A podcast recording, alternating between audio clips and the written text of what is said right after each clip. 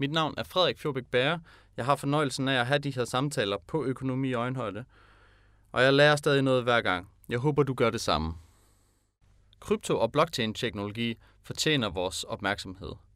Det fylder allerede rigtig meget og kommer til at fylde endnu mere i fremtiden, fordi det har potentialet til at give os det nye internet, give os nye valutaer, altså nye slags penge. Det er noget, vi bliver klogere på her i afsnittet, hvor jeg har besøg af Jesper Johansen fra Nordstake. Vi fokuserer på krypto med henblik på investering og som valuta. Jeg prøver at skabe et fundament for at kunne forstå krypto som helhed, og for hvert for hver samtale, jeg har om krypto, bliver det tydeligt, at det er større og større, end jeg lige forventer. Hvorfor det også kommer til at kræve en masse afsnit at komme godt igennem og blive helt orienteret omkring, hvad det er. Og jeg synes netop, vi bliver klogere på, hvordan krypto fungerer som investeringsobjekt, og hvordan det kan fungere som valuta, og hvorfor man er interesseret i det som begge dele overhovedet.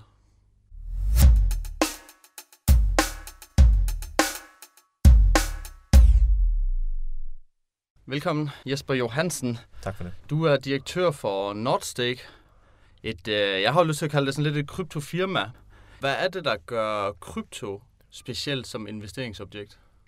Jamen, det, der gør krypto specielt som investeringsobjekt, det er, at man jo i virkeligheden investerer i en blockchain eller, og eller et, et, et blockchain-projekt af en type. Øhm, og det gør det svært, fordi blockchain er i virkeligheden en teknologi, det er en platformsteknologi, hvor du kan bygge mange forskellige typer af forretninger dybest set, øh, som kan gro og vokse og blive til kan man sige, økonomier, lidt ligesom vi kender det fra, fra internettet, som har givet os e-commerce for eksempel, som er en global verdensomspændende økonomi i dag, men som jo primært lever på, på internettet. På samme måde kan man tænke på, på blockchain-teknologi som en teknologi, mm. der kan gøre øh, os i stand til at bygge nye økonomier, som på baggrund af blockchain-teknologi, fordi blockchain-teknologi er speciel i det, at man kan transaktionere værdier imellem to parties, altså uden en, uden en mellemmand. Okay, men vil det så sige, at når man investerer i krypto, så er det fordi, man har en øh, forventning og en forhåbning om, at blockchain-teknologien og de firmaer, som de fører med sig, at de bare kommer til at blive kæmpe store og succesfulde, og derfor er en god investering. Ja, men jeg tror, man skal tænke meget på, at man skal differentiere mellem at investere i en blockchain og investere i en virksomhed, som arbejder med en blockchain-teknologi eller arbejder på at bygge et eller andet på en blockchain. Øhm, det svarer lidt til at sige, jamen, hvem ejer internettet i dag? Det er der virkelig ikke rigtig nogen, der gør. Der er nogle forskellige typer af providers, der sørger for, at internettet er bundet sammen, men det, man kan ikke eje en del af det underliggende netværk. Men man kan eje en aktie for eksempel i Amazon, som har bygget en hel forretning udelukkende på internettet. Så analogien til blockchain-netværk og blockchain-teknologien er, at her kan man faktisk også eje en del af det underliggende netværk. Og hvis man har lyst, kan man jo også investere i de virksomheder, som bygger på blockchain-netværk. Og det er sådan lidt et, øh, det er lidt et svært koncept at, at, at, at, kan man sige, at, at internalisere, men hvis man tænker lidt på Netflix, det tror jeg, vi alle sammen kender. Netflix er jo en virksomhed, som man kan investere i, de børsnoterede, der kan man købe en aktie. Netflix opererer på internettet, men de opererer også på en del af internettet, som er specielt, fordi de servere, som står rundt omkring i verden, som streamer alt det content, som Netflix bruger, det er et specifikt netværk, det er ikke det netværk, som du og jeg vi anvender, når vi går på internettet for eksempel og skriver du ved, www. eller andet. Det er et specielt netværk, der er bygget til at kan streame øh, content af den type, som, som vi ser, når vi tænder for Netflix. Og analogien er jo så, at udover at du selvfølgelig kan eje en aktie i Nordstek, så vil du her på det fremtidige internet også kunne eje en andel af det netværk, som den virksomhed kører på. Okay. Okay, og det kan så være hvilken som helst slags virksomhed. Er det så bundet op på blockchain? Er det også en præmis, at de skal være bundet op på blockchain-teknologi? Ja, altså hvis man som, hvis vi vender tilbage til eksemplet med den professionelle investor, øh, ønsker eksponering imod øh, det, vi kalder så lidt populært Web3, altså den næste iteration af internettet, så ja, så er der et investeringsvalg at foretage sig der og sige, okay, ønsker vi at eje en del af et underliggende, net, underliggende netværk, eller ønsker vi at eje en del af de virksomheder, som bygger på et givet blockchain-netværk. Og her er øh, Ethereum, som lytterne måske i nogen eller mindre grad er, er bekendte med, der er det, det klart det største netværk, øh, hvor der eksisterer suverænt flest øh, projekter og virksomheder, og det er blevet til en, en Ethereum i sig selv er blevet til en økonomi i omegnen af øh, 200 milliarder dollar. Så det er, det er, det er en, det er en voksende, voksende økonomi. Okay, må jeg lige prøve at, at samle nogle tråde op her, øh, fordi det, det er også en masse nye ting, jeg hører alligevel. Øh, fordi jeg havde mest det basale lige med, hvad er blockchain og kryptovaluta, men der, der, øh, billedet det breder sig her. Øh, så for, lige for at se at forstå det korrekt. Altså man har jo blockchain-teknologien, øh, der har visse fordele. Man kan blandt andet se, øh, hvor øh, informationen tidligere har været henne, eller hvem der har ejet det. Og det laver så de her forskellige netværk, som man er nogle forskellige om at eje øh, den her, øh, ja, det her netværk. Så de andre de skal også godkende, hvis der er nye, der vil ind, eller hvis, de vil, hvis der er nogen, der vil sælge. Så langt så godt. Øh, hvor, øh, men så kommer der så det her nye her, at man kan lave det her netværk. Så for eksempel Ethereum, som jo egentlig også er en kryptovaluta, men de har så også et netværk, hvor folk de så benytter den måde, øh, og det så har jeg så lidt i tvivl, så korrekt mig endelig, øh, men så bruger de blockchain til at lave netværket på en speciel måde, som er tilpasset Ethereum, eller som øh, gør, at brugerne kan bruge blockchain lige på den her specifikke måde. Er det rigtigt? Lad os, lad, det, er, det, er, det er tæt på at være rigtigt. ja, godt. Det kan Men lad os prøve, lidt på. lad os prøve øhm, og, og, og prøve at grave lidt dybere i det. Ja. Øhm, det virker til, at vi har tid til det. Ethereum øh, blockchain-netværket øh, er et blockchain-netværk, som er, man kalder det open and permissionless. Det vil sige, det er et åbent netværk, og permissionless betyder, at alle kan bidrage, alle kan begynde at bygge. Det er open source. Der er ikke nogen, der er sådan begrænset. Der er ikke nogen, du skal sådan betale for at komme i gang. På Ethereum-netværket, der har man en, det, man kalder en, en, en, en native token, altså en, en, en token på øh, Ethereum-netværket, der hedder Ether. Og øh, hvis man ønsker at transaktionere på netværket, så skal man have noget Ether. Altså lave en handel, eller hvordan transaktionere? Det kan, det kan være en hvilken som helst type af transaktion. Okay. Så hvad hedder det? Lad os sige, at øh, man er en virksomhed, som øh, ønsker at øh, udstede en kryptovaluta. Så har man brug for Ether i forhold til at kunne øh, øh hvad hedder det, øh, registrere de transaktioner, som denne her kryptovaluta øh, altså, der, der, for, der bliver foretaget med den her kryptovaluta på Ethereum. Derfor har man brug for Ether til at kunne betale for de transaktioner. Fordi hver transaktion vil være, kunne være en betaling for et eller andet mellem to parter. Det kunne også være, at man har lyst til at bygge et spil. Og hvis man har lyst til at bygge et spil, som på en eller anden måde har en, en indbygget forretningsmodel om, at man kan måske udveksle værdier, digitale aktiver af forskellige typer mellem to parter, så har man også brug for Ether til at kunne betale for de transaktioner, som man skal registrere på, på, på, på, hvad hedder det, på blockchain-netværket. Måske er der ikke så mange af lytterne, som er vant til at game den rigtig meget, men, men når jeg ser på mine, øh, mine egne sønner, mine nevøer og min datter, øh, når de er på øh, hvad hedder det, deres iPads, eller de er på en computer, eller Playstation, eller hvad det nu er, så sker der jo helt utroligt mange transaktioner. Enten så skal man købe en ny pakke til det her spil, man gerne vil have, eller man skal nogle andre forskellige ting. Og alt det øh, kunne i teorien foregå på et, et blockchain-netværk, hvor på grund af den åbne og øh, permissionless struktur, eller kan man sige, natur, som, som blockchain-netværket har, så vil der ikke være nogen grænser for, hvordan man vil kunne, kunne handle de her øh, aktiver i dag. Men når min dreng gerne vil have øh, et spil ind i App Store på Apple, så er det klart, så er det Apple, der ejer det økosystem, og det er Apple, der får de penge.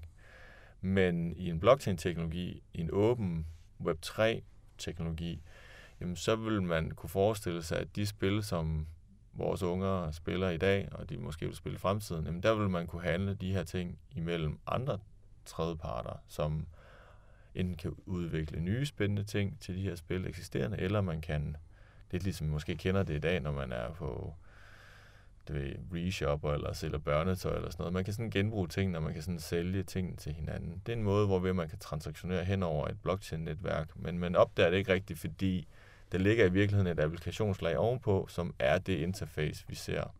Lidt ligesom tilbage, altså lidt lige tilbage til det her Netflix øh, eksempel. Vi lægger jo ikke mærke til, hvad det er for nogle øh, server og hvad det er for et, et netværk, der sørger for, at man kan streame øh, den nyeste film ind i stuen. Vi ser bare, at vi tænder for Netflix på vores fjernsyn. Mm.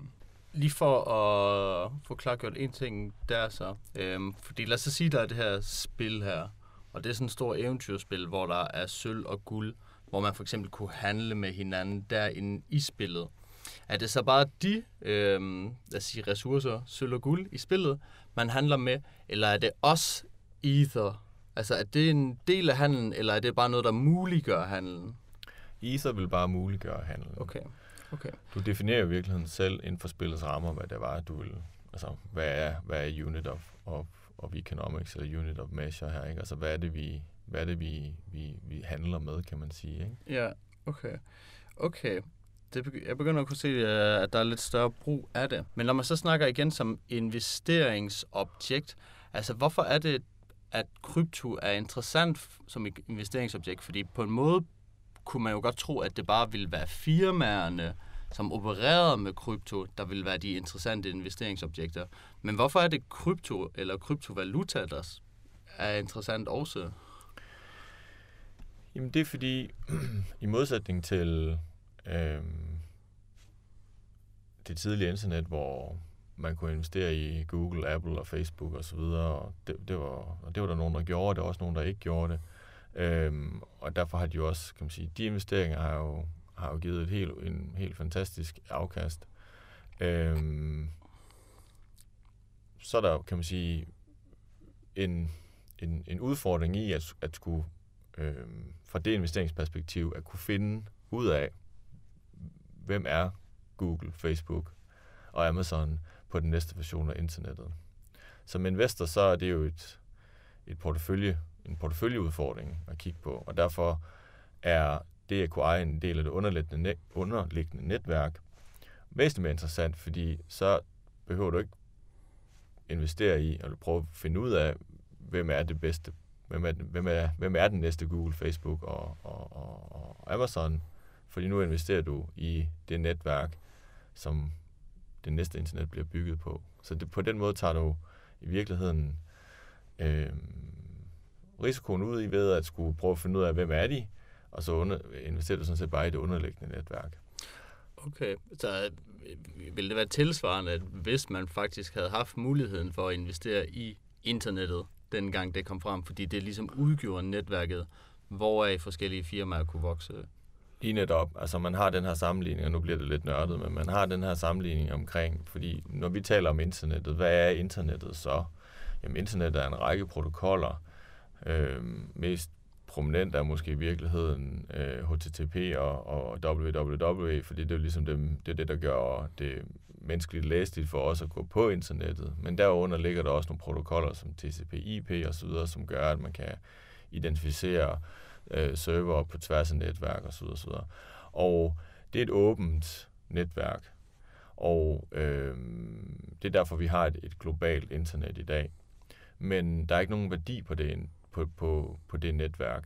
Det vil sige, der er ikke noget, du kan eje, som gør, at, at du har en eller anden form for underliggende øh, indre værdi i, i driften af det netværk. Øh, og det er det, som Web3, som vi kalder det, det er det, øh, der bliver lavet fundamentalt om her. Her kan du have værdier på internettet, som kan transaktioneres på tværs af nettet. Og det er det, der skaber værdien. Øh, og det er enormt abstrakt og svært at, sådan at forholde sig til, fordi vi er vant til et internet, som det er i dag. Men dem, som er gamle nok til at kunne huske det, kan også huske en tid før internettet. Øhm, og også den, kan man sige, skepsis, der var omkring, jamen, hvad skal vi bruge de her helt utrolig grimme HTML-websites til? Altså, der er jo ikke nogen, der kan bruge det til noget som helst, men det er jo det, der bliver problemet for, øh, for øh, morgendagens entreprenører, iværksættere, at løse, at gøre det væsentligt mere tilgængeligt, øh, og gøre brugeroplevelsen bedre, og sørge for, at, at, øh, at øh, de her øh, forretningsmodeller og koncepter og de her økonomier i virkeligheden får lov til at folde sig ud. Så man kan sige, at det her med krypto og teknologien, at der er et kæmpe potentiale forud, og man har sikkert allerede opdaget mange ting, som det kan gøre. Øhm, men potentialet er stadig kæmpestort, hvorfor det også stadig er et interessant investeringsobjekt. Hvad, hvilken form for øhm, sikkerhed har man i de her investeringer? Altså man kan jo sige, at en investering er jo aldrig 100% sikker. Der er vel altid en vis risiko forbundet med det. Men hvorfor er det, man godt kunne... Øhm, hvorfor kan man godt sige til en, bare rolig, du kan godt investere, fordi... Og der kan jeg starte med at sige, der er ikke noget af det her, som er investeringsrådgivning eller investment Nej. advice, som man siger, vi er stadigvæk tidligt i øh, adoptionen af blockchain-teknologi og krypto. Øhm, der er omkring 450 millioner brugere globalt set lige nu, øh, og det stiger nærmest eksponentielt. Øhm, så der kommer til at gå en rum tid også, før vi ligesom når nogle, nogle øh, ikke lang tid, men der kommer til at måske gå et par år i hvert fald, før vi ligesom kommer til at se de næste sådan store spring i, i, øh, i øh, implementeringen og udbredelsen af, af, af blockchain-teknologi. Når det så er sagt, øh, så skal man jo købe ind på en præmis omkring en, en, en, en fremtidens internet, som, øh, som man kan øh, investere i i dag og få et afkast af i fremtiden. Det er en, tror jeg, mange vil klassificere som en højrisiko øh, investering, og derfor passer den, kan man sige, godt ind i nogle porteføljer, og knap så godt ind i andre porteføljer, lidt afhængig af, hvad det er, man beskæftiger sig med som professionel investor.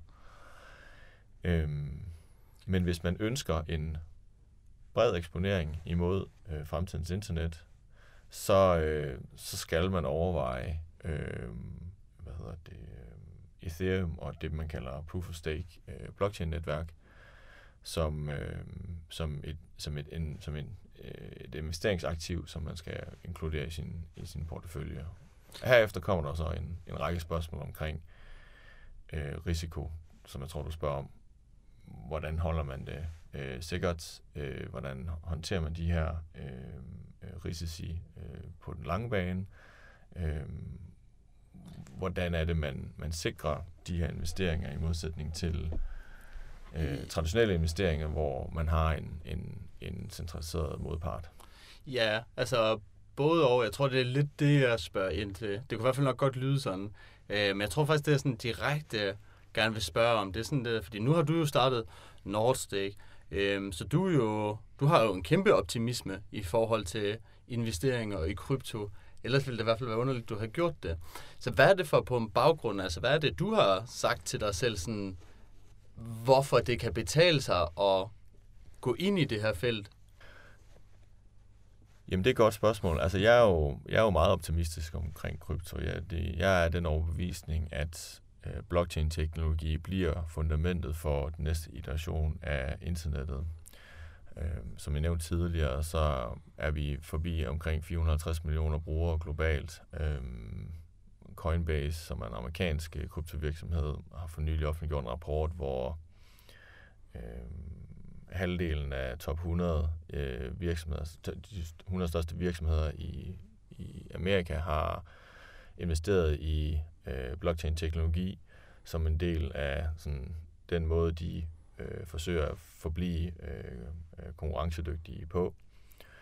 Øh, vi kan se, at store institutionelle banker øh, herunder BlackRock, øh, Fidelity, Citadel, Deutsche Bank, øh, og der listen listen ved, er begyndt at investere hårdt i infrastruktur til krypto øh, øh, og regulatoriske licenser øh, målrettet krypto. Og i takt med, at reguleringen også følger med, øh, i Europa er vi langt fremme. Her ser vi Markets and Crypto Asset, Asset Regulation, en forordning, der træder i kraft i starten af 24, øhm, baseret på lovarbejde, som øh, har taget øh, mere end fire år.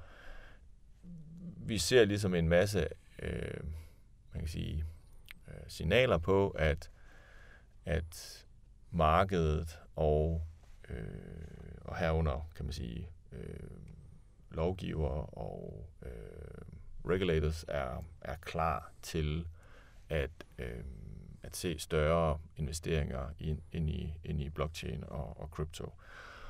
Så hvad fik så mig til at starte Nordstake? Jamen, det var en overbevisning om, at der er et stort hul i markedet, øh, blandt andet skabt på grund af den tilbageholdenhed, der har været historisk set fra traditionelle finansielle institutioner omkring krypto. Øh, der er et stort hul i markedet, om, øh, hvor øh, service providers som øh, Norstake øh, kan spille, fordi den specialistviden og kombinationen af de forskellige typer af discipliner, man skal være god til, blockchain-teknologi, crypto, tokenomics, regulering, compliance, risk management. Øhm, det er discipliner, som er svære at finde og sætte sammen, og endnu sværere for, man kan sige, traditionelle finansielle institutioner at, at, at finde og kunne tiltrække den, den type af talent, for eksempel.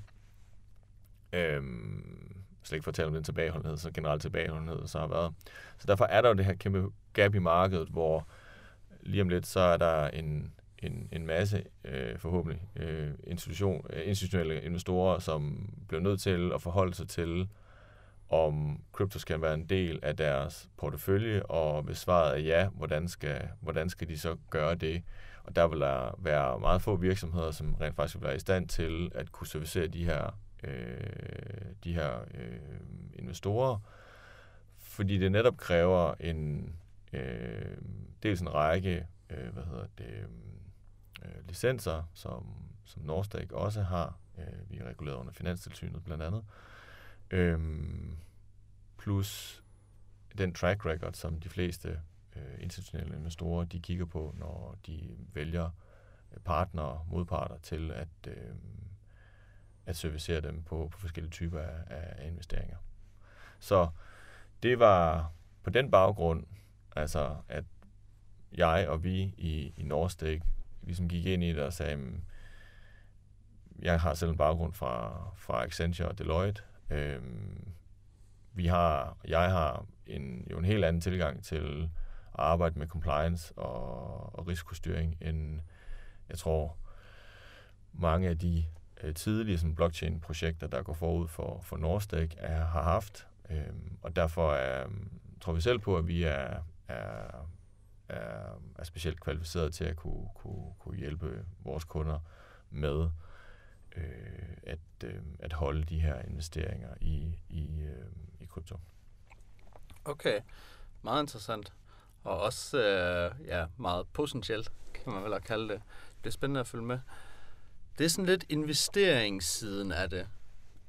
Vi, øh, vi kunne jo også snakke lidt om krypto som valuta. Altså, så træder man jo ikke helt ud af investeringsdomænet, men valuta, det vil alligevel lidt noget andet, end når man kigger på selve teknologierne, der netop kan øh, lad os sige, bringe den her nye fremtid med sig, øh, på digital plan i hvert fald. Kryptovaluta, altså fordi det er vel ikke der endnu, hvor man vil kalde det penge.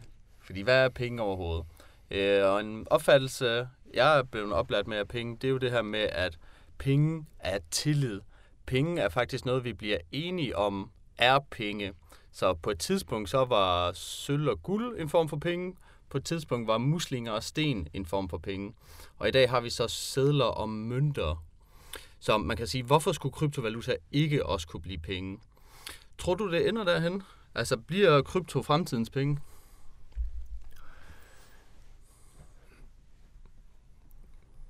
Det er et godt spørgsmål, fordi hvad, hvad er penge? Jeg synes, du selv er lidt inde på, på mange af, af koncepterne omkring penge. Altså, det er jo, at, at vi tror på, at, at øh, den 100 kroner seddel, der er i vores, vores, vores, vores lomme, at den, øh, at den er 100 kroner værd, og så længe vi alle sammen er enige om det, så, så kan vi jo transaktionere.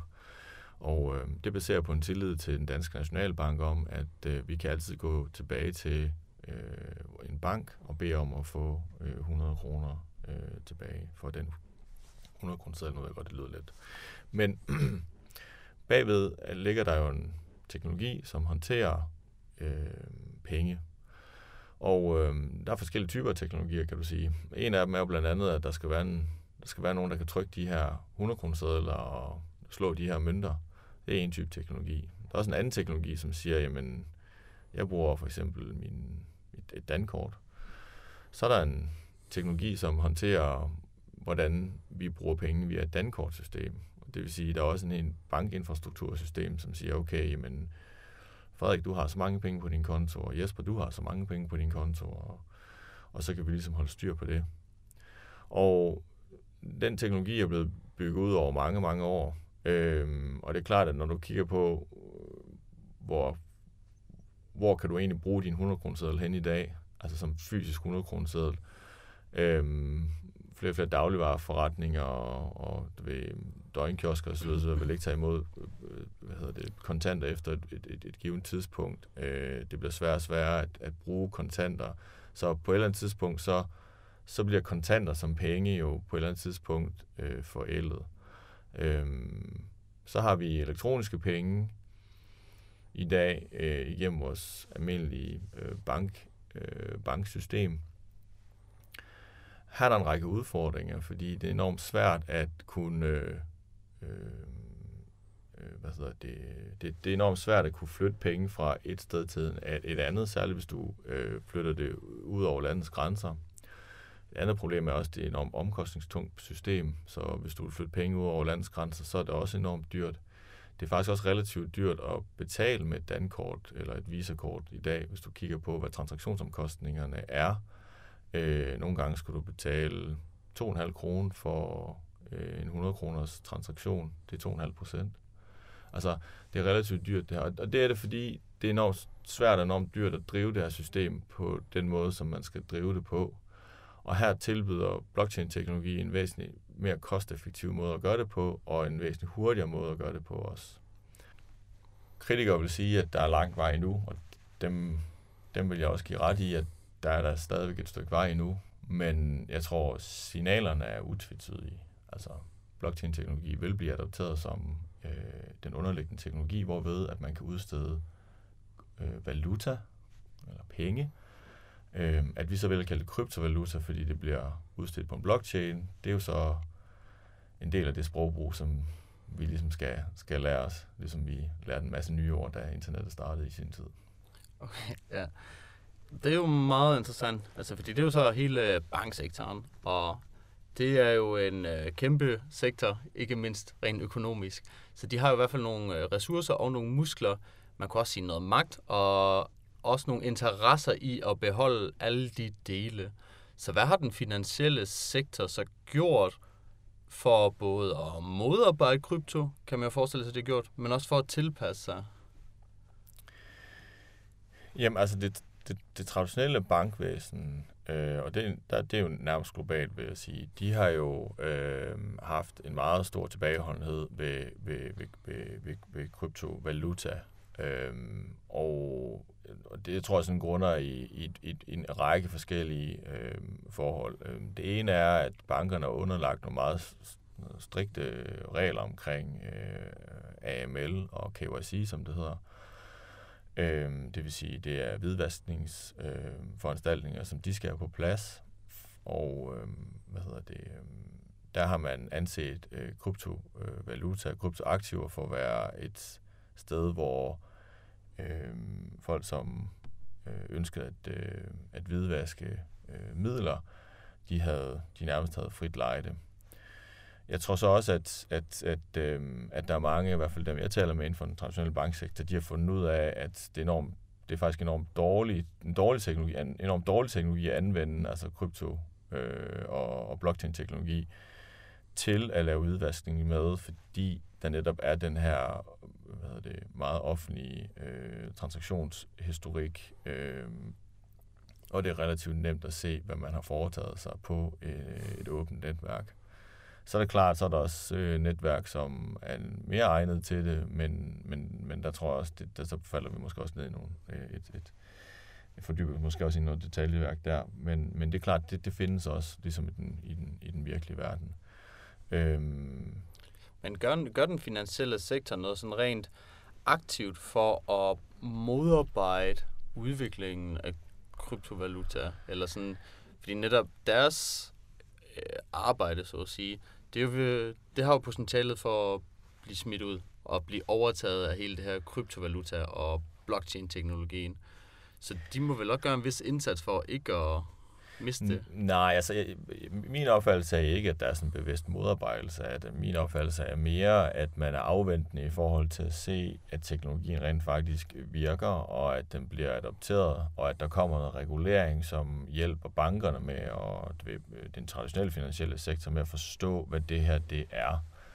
Øhm, derfor så tror jeg også, at de som i så mange andre henseender i forhold til teknologi, øh, adoption implementering, udvikling, øh, vil, vil, vil, vil ligesom være nogle fast followers på det. Og, og det er klart, at, at der vil være nogen, som, som tager noget, noget mere risiko og, og starter lidt tidligere end andre. Det kan vi jo blandt andet se i, i, i USA og i Asien. Øh, men på et eller andet tidspunkt, så, så bliver det jo konkurrencemæssige parametre, som, som, som den traditionelle finansielle sektor, finansielle sektor ikke sidder overhørig, og derfor skal de ligesom bare ind på et eller andet tidspunkt. Og vi bliver jo også inviteret, uden at nævne navne, vi bliver også inviteret til, øh, hvad hedder det, øh, inspirationsmøder, og hvad vi nu ellers kalde det, hos øh, traditionelle finansielle institutioner, hvor de er jo meget interesserede i at høre og lære mere. Øh, vi samarbejder også med Finanstilsynet i Danmark, som har en, øh, som har en, en, en, en, en meget øh, åben og øh, hvad hedder det, innovativ tilgang til, til, til blockchain-teknologi, distributed ledger technology, den danske nationalbank har sågar udpeget en, en direktør, der skal kigge på, hvordan en elektronisk dansk krone skal se ud, som også baserer sig på, på hvad hedder det, DLT eller blockchain-teknologi, stadig i de tidlige stadier. Så jeg, jeg tror, at altså, du ved, der, der kommer ligesom flere og flere signaler i markedet til, at på et eller andet tidspunkt, så bliver man nødt til at finde ud af, hvad det her det går ud på, og hvordan man ligesom kan, kan, kan optimere sin egen forretning, men også øh, lave nye produkter til kunderne, som, som, de bliver, som de bliver glade for. Så det skal nok komme. Okay, så i stedet for modarbejden, så er det måske mere ventende, og øh, skal de se, hvordan de skal tilpasse sig i stedet for? Ja, ja, det vil jeg sige. Og så jeg synes, der er en meget god øh, analogi til øh, igen det tidlige internet, hvor lige pludselig så, øh, så kunne man betale for ting online. Det havde bankerne jo, da det startede, enormt svært ved at håndtere og forstå, hvordan man skulle, skulle håndtere. Det er blevet normalt nu. Så var det lige pludselig, at man skulle lave bankforretninger på, på, på, på nettet altså filialerne skulle ikke længere, det var ikke, man gik ikke længere ned til filialen og satte penge ind og tog penge ud og sagde, jeg, skulle, jeg vil gerne investere i den aktie, eller hvad det nu var, eller jeg skal have noget valuta, eller altså, ved, alle de ting forsvandt, fordi der var et udefrakommende pres omkring, jamen, hvorfor kan vi ikke gøre det her på, på vores computer?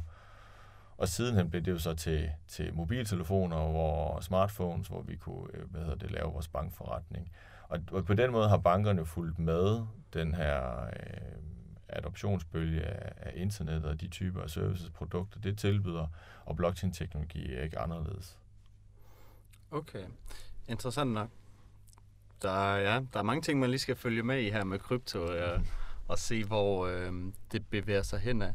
Og jeg synes, det er specielt det her med valuta har noget, øh, noget ekstra interesse over sig, fordi netop, øh, som du har lidt snakket om, altså at Øh, Nationalbanken overvejer også, om de skal lave det sig en kryptovaluta, e-kronen.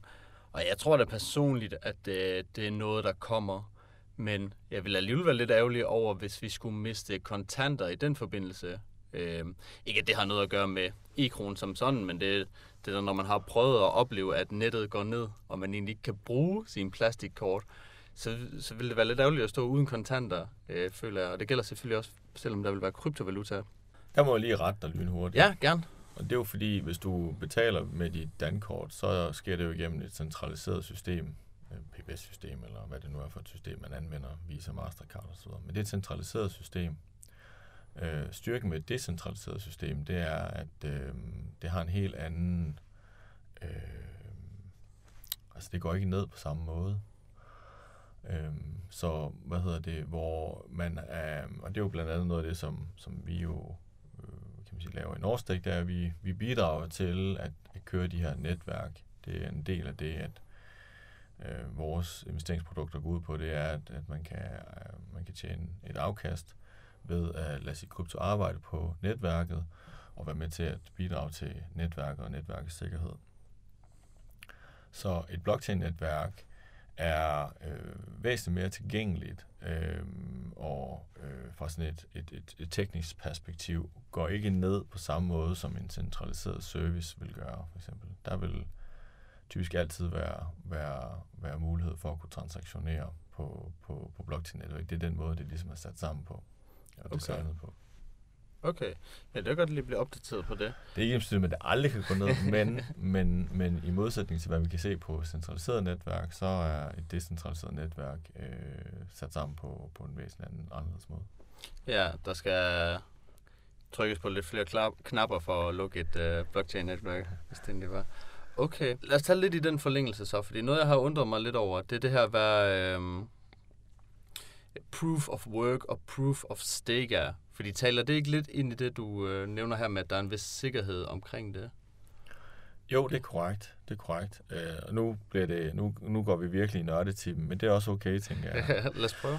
Hvad hedder det? øhm, Det mest berømte blockchain-netværk derude er givetvis Bitcoin-netværket. Øhm, Ja. Og øh, native token på Bitcoin-netværket er selvfølgelig en Bitcoin. Øhm, Bitcoin blev... Okay, lad mig lige opsummere bare lige en ting hurtigt. Så man har både Bitcoin-netværket, og man har Bitcoin-valutaen. At der er forskel på de to. Det er korrekt. Ja, godt. Det er er bare lige for at få det klargjort. Det er korrekt. Og grund til, at vi differentierer mellem de to, det er, fordi vi skal kunne tale om, hvad er, øh, hvad er proof of work, og hvad er proof of stake. Inden for netværksteori, der har man ja, afarter, men, men man har primært to sådan, school of thoughts. Ikke? Man har proof of work, som er øh, en måde, hvorved at man kan, eller undskyld, lad mig starte forfra. Inden for blockchain-teknologi har man to sådan, skoler, man kigger på, når man taler om det, man kalder konsensusmekanismer. Konsensusmekanismer øh, eksisterer øh, på blockchain-netværk, fordi man har nogle netværksproblemer. Øh, man har et, netværk, et netværksproblem, som går ud på, hvordan sikrer man sig, at man altid har øh, en, en single source of truth på netværket. Hvordan bliver netværket enig med sig selv om, hvad er det rigtige state at være i? Det vil sige, hvis du har en bitcoin, og jeg har en bitcoin, og du betaler til mig øh, en bitcoin, så har jeg to bitcoin, og du har 0 bitcoin. Men hele netværket skal jo i den transaktion opdateres og være enige om, at nu har du 0 bitcoin, og jeg har to bitcoin. Og øh, der bruger man en konsensusmekanisme øh, for at sikre, at netværket hele tiden er enige om, hvad er, hvad er ledgeren lige nu, hvad er, hvad er status lige nu. Måden man gør det ved, det er, at man har en man, man, man afholder i virkeligheden, du kan sige, en, en, en konkurrence for at sige, hvem får lov til at fortælle alle de andre, hvad, hvad, hvad, hvad er status lige nu? Ja. Hvad er, den, hvad er sandheden lige nu? Hvad er været? Ja, hvad er, hvad, hvad, hvad, hvad, hvor mange, mange bitcoins har du, og hvor mange bitcoins Ja. har jeg? Og øh, den måde, Bitcoin-netværket var designet på, det var, at man sagde, jamen, for at man undgår, at, at, at, øh, at netværket bliver kompromitteret, så afholder vi en, en, en konkurrence. Den konkurrence går ud på, at man skal, man skal gætte det rigtige tal. Og øh, det rigtige tal, øh, det, ved, det har netværket øh, beregnet, og det består af det, man kalder øh, primtalsfaktorering. Det, man tager dybest set to meget store primtal og ganger dem sammen, ganger dem sammen og så skal hvad hedder det, netværket, og, øh, og netværket består af individuelle computerservere. De skal så øh, prøve at gætte, jamen hvad er, hvad er det rigtige tal. Og når man går igennem den øvelse, så øh, det man får ud af det er to ting. Det ene er, at man, man når frem til en computerserver i netværket, som er en, en, det man kalder en honest actor, altså en, som har brugt tid, penge, ressourcer på at finde ud af, hvad det, hvad, for at blive valgt til at kunne fortælle alle de andre. Derfor har vedkommende også et incitament til at være en, ikke en bad actor, men en, en good actor. For det bliver man så også betalt inden fraktion af en bitcoin, fordi man deltog i netværkets konsensusmekanisme. Og det er det, man kalder proof of work. Okay. Det andet, man får ud af den proces, det er, at de her computer, de bruger helt enormt mange ressourcer, elektricitet, på at gætte, hvad det her tal er, fordi det er, det er enormt svært at, at gætte det rigtige tal, når man laver primtalsfakturering. Og derfor, jo flere gæt du kan putte ind, jo større sandsynlighed for, at du vinder. Det kræver en masse computerkraft at lave alle de gæt.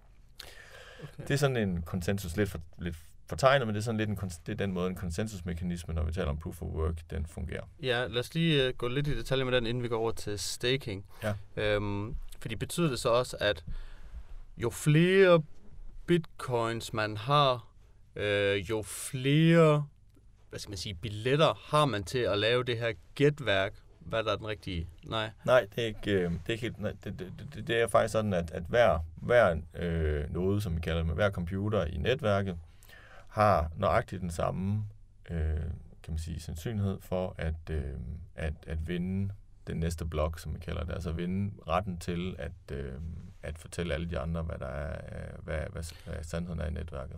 Okay, og det er simpelthen gætteri? Øh. Det er simpelthen et, øh, det er det, man kalder primtalsfakturering, så, øh, og der skal man, der skal man og, og man kan sige, det der så er med, med selve algoritmen, det er, at i, i takt med, at øh, øh, i takt med, at, at, at øh, efterspørgelsen på transaktionerne den stiger, så bliver, øh, hvad hedder det, øh, så bliver den kurve, hvor ved, at man skal, man skal forsøge at ramme et, et, et primtal, den bliver også sværere og sværere. Så det, det kræver helt utrolig meget energi, og det er lidt en, altså, det er min egen personlige holdning. Jeg tror kun, der er plads til et proof of work netværk i verden, og det er Bitcoin.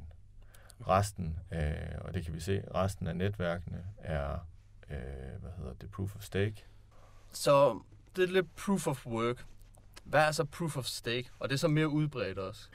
Jamen det er det. Altså Ethereum, som vi nævnte tidligere, var jo faktisk proof of stake, uh, proof of stake, no, proof of work. Ethereum, som vi nævnte tidligere, var proof of work netværk, men overgik så til at blive et proof of stake netværk. Og i den transition reducerede de deres energiforbrug med 99,9 procent. Så det er klart, at, at at, at der er nogle ret store benefits, kan man en fordel ved at, at, at være et, et proof of stake netværk. Og hvad er proof of stake så? Jamen i modsætning til det her lotteri eller gætteri, som vi talte om tidligere i proof of, of work, så er proof of stake måske tættere på noget, vi kan, mm, vi kan kalde sådan en demokratisk proces næsten. Ikke? Altså, her øh, låser man øh, i det her tilfælde Ether eller kryptoaktiver på netværket, og mængden af kryptoaktiver typisk, øh, det, er ikke, det er ikke det samme for alle netværk, men sådan generelt set, i, så er antallet af kryptoaktiver, man låser på netværket, typisk lige med en stemme. Og det vil sige, at så tager man alle de her stemmer og putter ind, og så vælger man en, som får lov til at vælge, hvad er sandheden på netværket. Og det er klart, at jo flere stemmer man har, enten fordi man har flere computer og validater noget, som vi kalder det, eller fordi man har øh, mere øh, krypto i sat, kan man sige, øh, sat i arbejde, så har man også en større chance for at få lov til at vælge, hvad er sandheden på netværk i, i, i den transaktion. Men hvor, det skal lige have udspidset, fordi ja. nu siger du, vælge hvad sandheden er. Øh, fordi det, det synes jeg ringer lidt nogle klokker, fordi man må vel ikke sådan vælge, altså der er vel en vis sandhed, der er gældende, og så uh, informerer man om, okay, det her det er den nye sandhed. Men det er vel ikke, fordi man sådan vælger, hvad der skal være sandheden?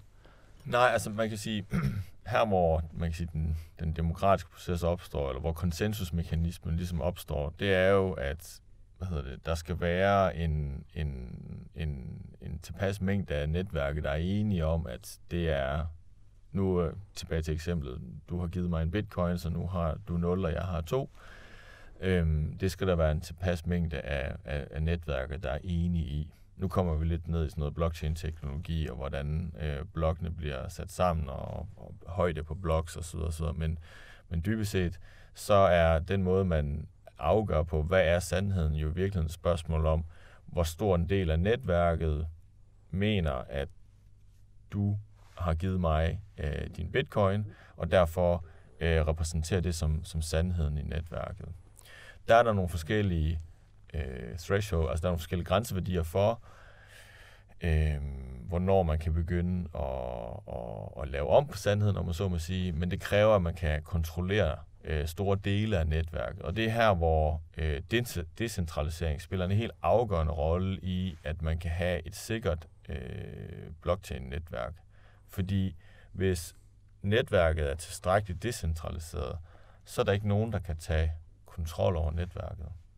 Fordi der vil aldrig være nogen, der vil have enten computerkraft eller råd til at kunne overtage netværket. Det vil simpelthen være for, det vil simpelthen være for omkostningstungt. Altså forestil dig, at du skulle, hvis nu vi tager eksemplet med Bitcoin, hvis du skulle tage kontrol over det netværk, jamen så skulle du op og eje øh, jamen, mere end 51 procent af, eller måske omkring 51 procent af den market capitalization, som Bitcoin har. Og det er der ikke en, kan man sige, en single actor, det er der ikke en part, der kan. Og derfor er netværket tilstrækkeligt decentraliseret. Okay. Ja, altså bare lige for at tage, tage den kritiske, øh, nærmest sølvpapir sat på. Øh, men lad os sige med for eksempel øh, Ethereum, hvor det er proof of stake, og hvor man har mere at sige, jo større en andel du ejer. Eller ikke mere at sige, men større chance i hvert fald. Lad os så sige, fem af de rigeste mennesker i verden, eller ligesom med BlackRock, der har verdens største investeringsportefølje, hvor altså, de kunne vel godt vælge at sige, okay, vi vil gerne overtage Ethereum af en eller anden grund, men de kunne vel godt købe så stor en del, at, at deres magt vil være, eller deres, øh, hvad skal man sige, deres merit vil være så stor, og netop, at så vil de kunne overtage, hvad der skulle ske med det. Ja, men nu, nu bliver det, det er en spændende diskussion, og det, nu bliver det også lidt teknisk, og, og det er også okay. Det er det kort. det er okay. Hvis man begyndte at opkøbe Ether eller Bitcoin for den sags skyld, med det henblik på, at man skulle overtage netværket, så vil værdien af netværket stige, fordi du begynder at tage supply ud af markedet. Der er et, der er et, et, et, et begrænset antal bitcoins, og der er også et begrænset antal øh, hvad hedder det, Ethereum i omløb. Øhm, og derfor øh, vil du nå et punkt, hvor, hvor det simpelthen bliver øh, uforholdsmæssigt dyrt at overtage netværket. Jeg vil ikke afvise, at man teoretisk set vil kunne, men, men, men du er oppe i, altså, du er oppe i nogle, nogle summer, hvor jeg tror også selv, nogen som BlackRock, de vil synes, at hvad, hvad er det præcis, vi har gang i nu? ja, og hvorfor gør man det også måske? ja, ja, ja. Okay, det var lige for at høre øhm. selve muligheden. Men det bliver simpelthen også dyrere, jo, jo mere man ejer af det.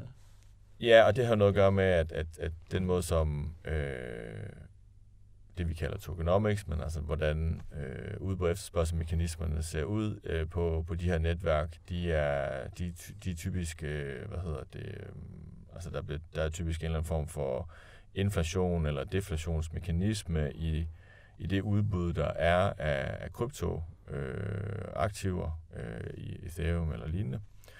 Og, øh, og der, det, skal man, det, skal man, det skal man tænke over. Okay. Okay lad os øh, slutte af, lidt af med, øh, hvis vi lige tager krypto tilbage til øh, som valuta. Fordi man ser jo, at nogle lande er begyndt. I Danmark diskuterer vi det bare, men i nogle lande har man jo taget kryptoen til sig. Og for eksempel El Salvador var jo det første land, der egentlig sådan godkendte krypto som en, ja, en valuta, at den må man godt handle med. Øh, men der er en tendens med de her lande, der øh, går over til krypto, at det er nogen, der har en mere ustabil økonomi eller en volatil valuta, øh, kunne vi vel også kalde det. Hvor, hvorfor, hvorfor tror du, det hænger sammen? Altså, hvorfor har sådan nogle nationer med en ustabil økonomi sådan incitament til at overgå til krypto? Jamen, hvis man lever i et land, hvor der er hyperinflation, og man du ved, går på arbejde og hæver sin løncheck forhåbentlig så hurtigt man overhovedet kan, så er den købekraft, den har, den løncheck har jo blevet, den er blevet begrænset væsentligt, når man når ned og skal købe ind. Øh, det er et problem. Øh, jo primært fordi pengemængden i landet øh, stiger eksplosivt. Øh, og det er der så nogle forskellige årsager til, hvorfor den så gør det. Ved siden af har du jo så, fordi alle jo i dag har en smartphone, jo direkte adgang til et globaliseret marked af herunder blandt andet krypto. Og krypto følger nogle andre øh, udbud efterspørgselsmekanismer end dem, som en suveræn stat, som for eksempel El Salvador, kan kontrollere. Nu er det jo ikke nyt, tror jeg, sådan historisk set for mellemamerikanske lande, at, at, at, at, at bruge dollar øh, som, som en, en, en, en, ja, nærmest en mørk økonomi, eller i hvert fald sådan en, en, en, en, en valuta, man, man kan bruge på lige fod med, med alt muligt andet.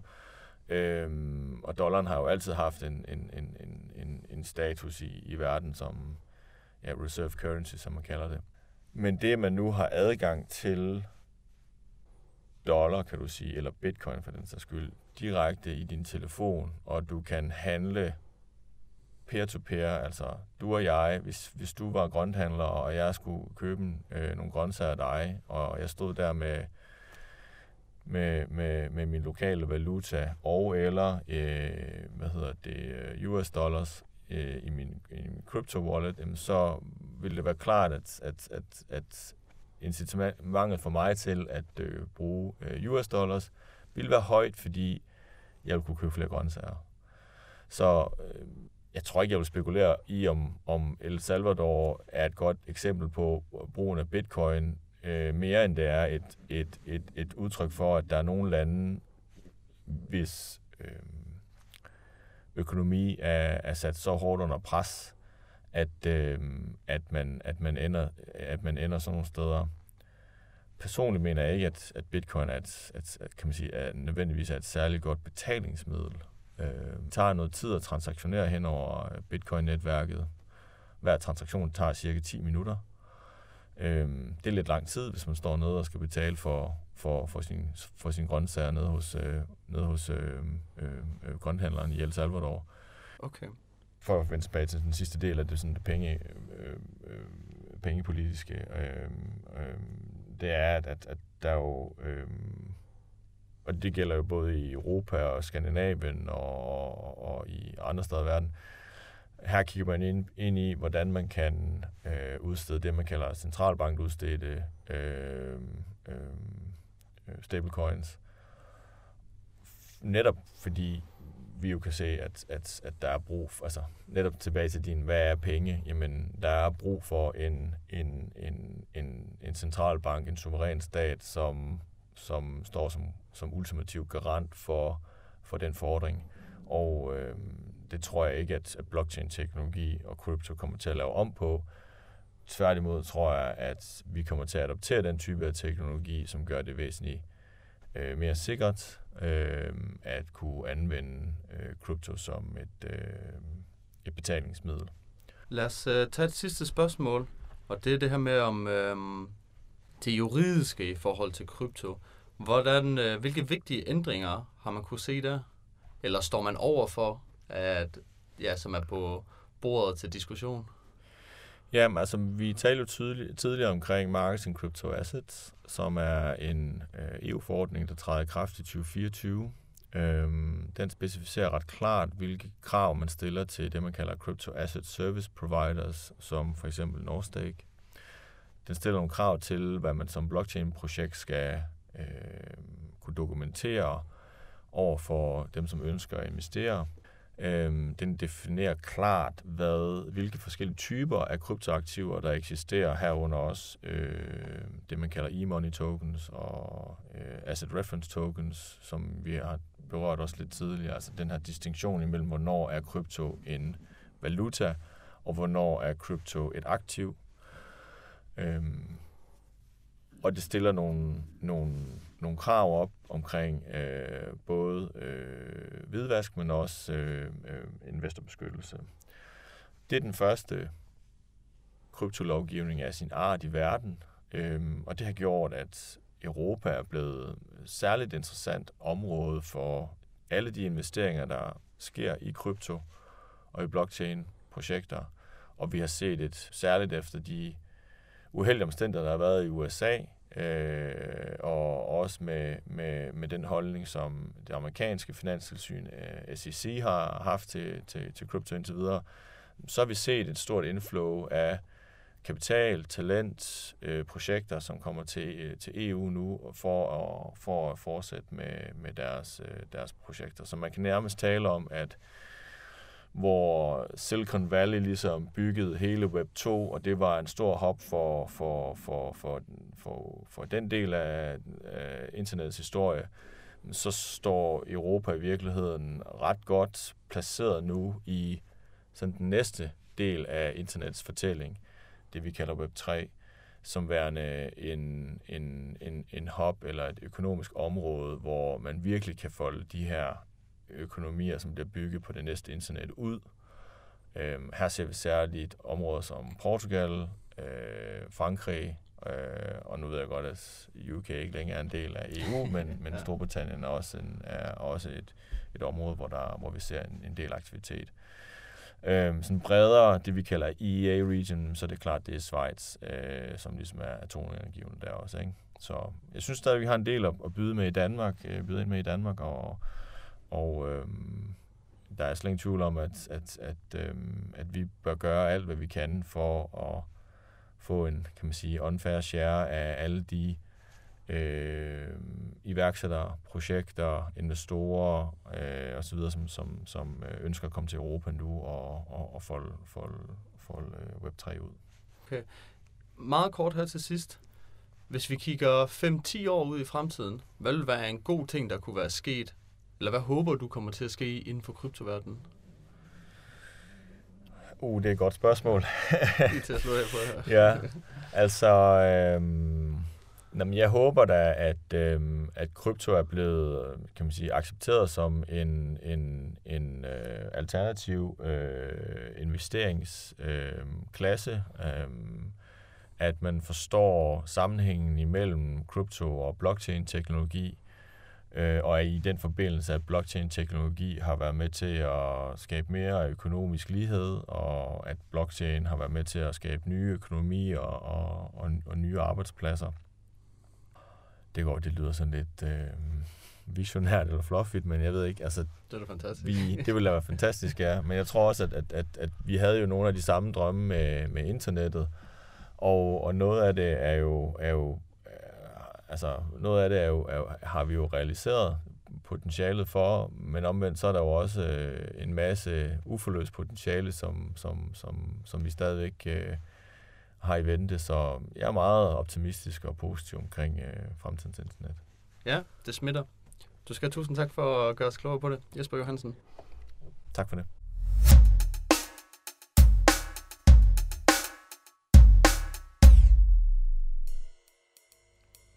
Godt. En spændende samtale senere. Jeg vil lige lave nogle opsummeringer på nogle pointer, jeg tager med mig videre, fordi sådan en Teams komplicerede samtale, det, det er ikke altid, man lige får det hele med, nødvendigvis. Så her er lige nogle pointer, jeg tog med. Først og fremmest var der det her med, at krypto og blockchain tillader de her netværk, som Jesper snakkede om, Altså, at det er ikke fordi, det har en værdi i sig selv nødvendigvis, men fordi det har en potentiel værdi. Altså, at man kan bygge et fælles netværk. Øh, lidt ligesom Ethereum, hvor det bliver sådan noget open source. Alle kan komme ind og arbejde med det. Lidt ligesom man så med internettet. Hvorfor jeg også bedre forstår nu, hvorfor man kalder det det nye internet. Jeg synes, det her proof of work og proof of stake var to interessante metoder, hvorpå at systemet validerer sig selv. Og så synes jeg, der var noget interessant i Jespers optimisme omkring hele kryptofænomenet. Altså, at det kan være så stor en game changer for vores samfund. Ikke at det nødvendigvis er noget, vi kommer til at lægge mærke til, ligesom hvis vi havde flyvende biler, men at det kommer til at gøre nogle af vores handler og transaktioner og vores digitale handlinger nemmere og billigere. Ja, så var der noget interessant omkring det her med, at en masse omkring det store potentiale, der ligger i det her krypto og blockchain. Altså at en masse nye virksomheder også kommer til at få grobund fra den her teknologi og kommer til at ændre markeder, som vi kender dem, og som gør det rigtig spændende og følge med i, hvad der sker. Ja, tak fordi du lyttede med.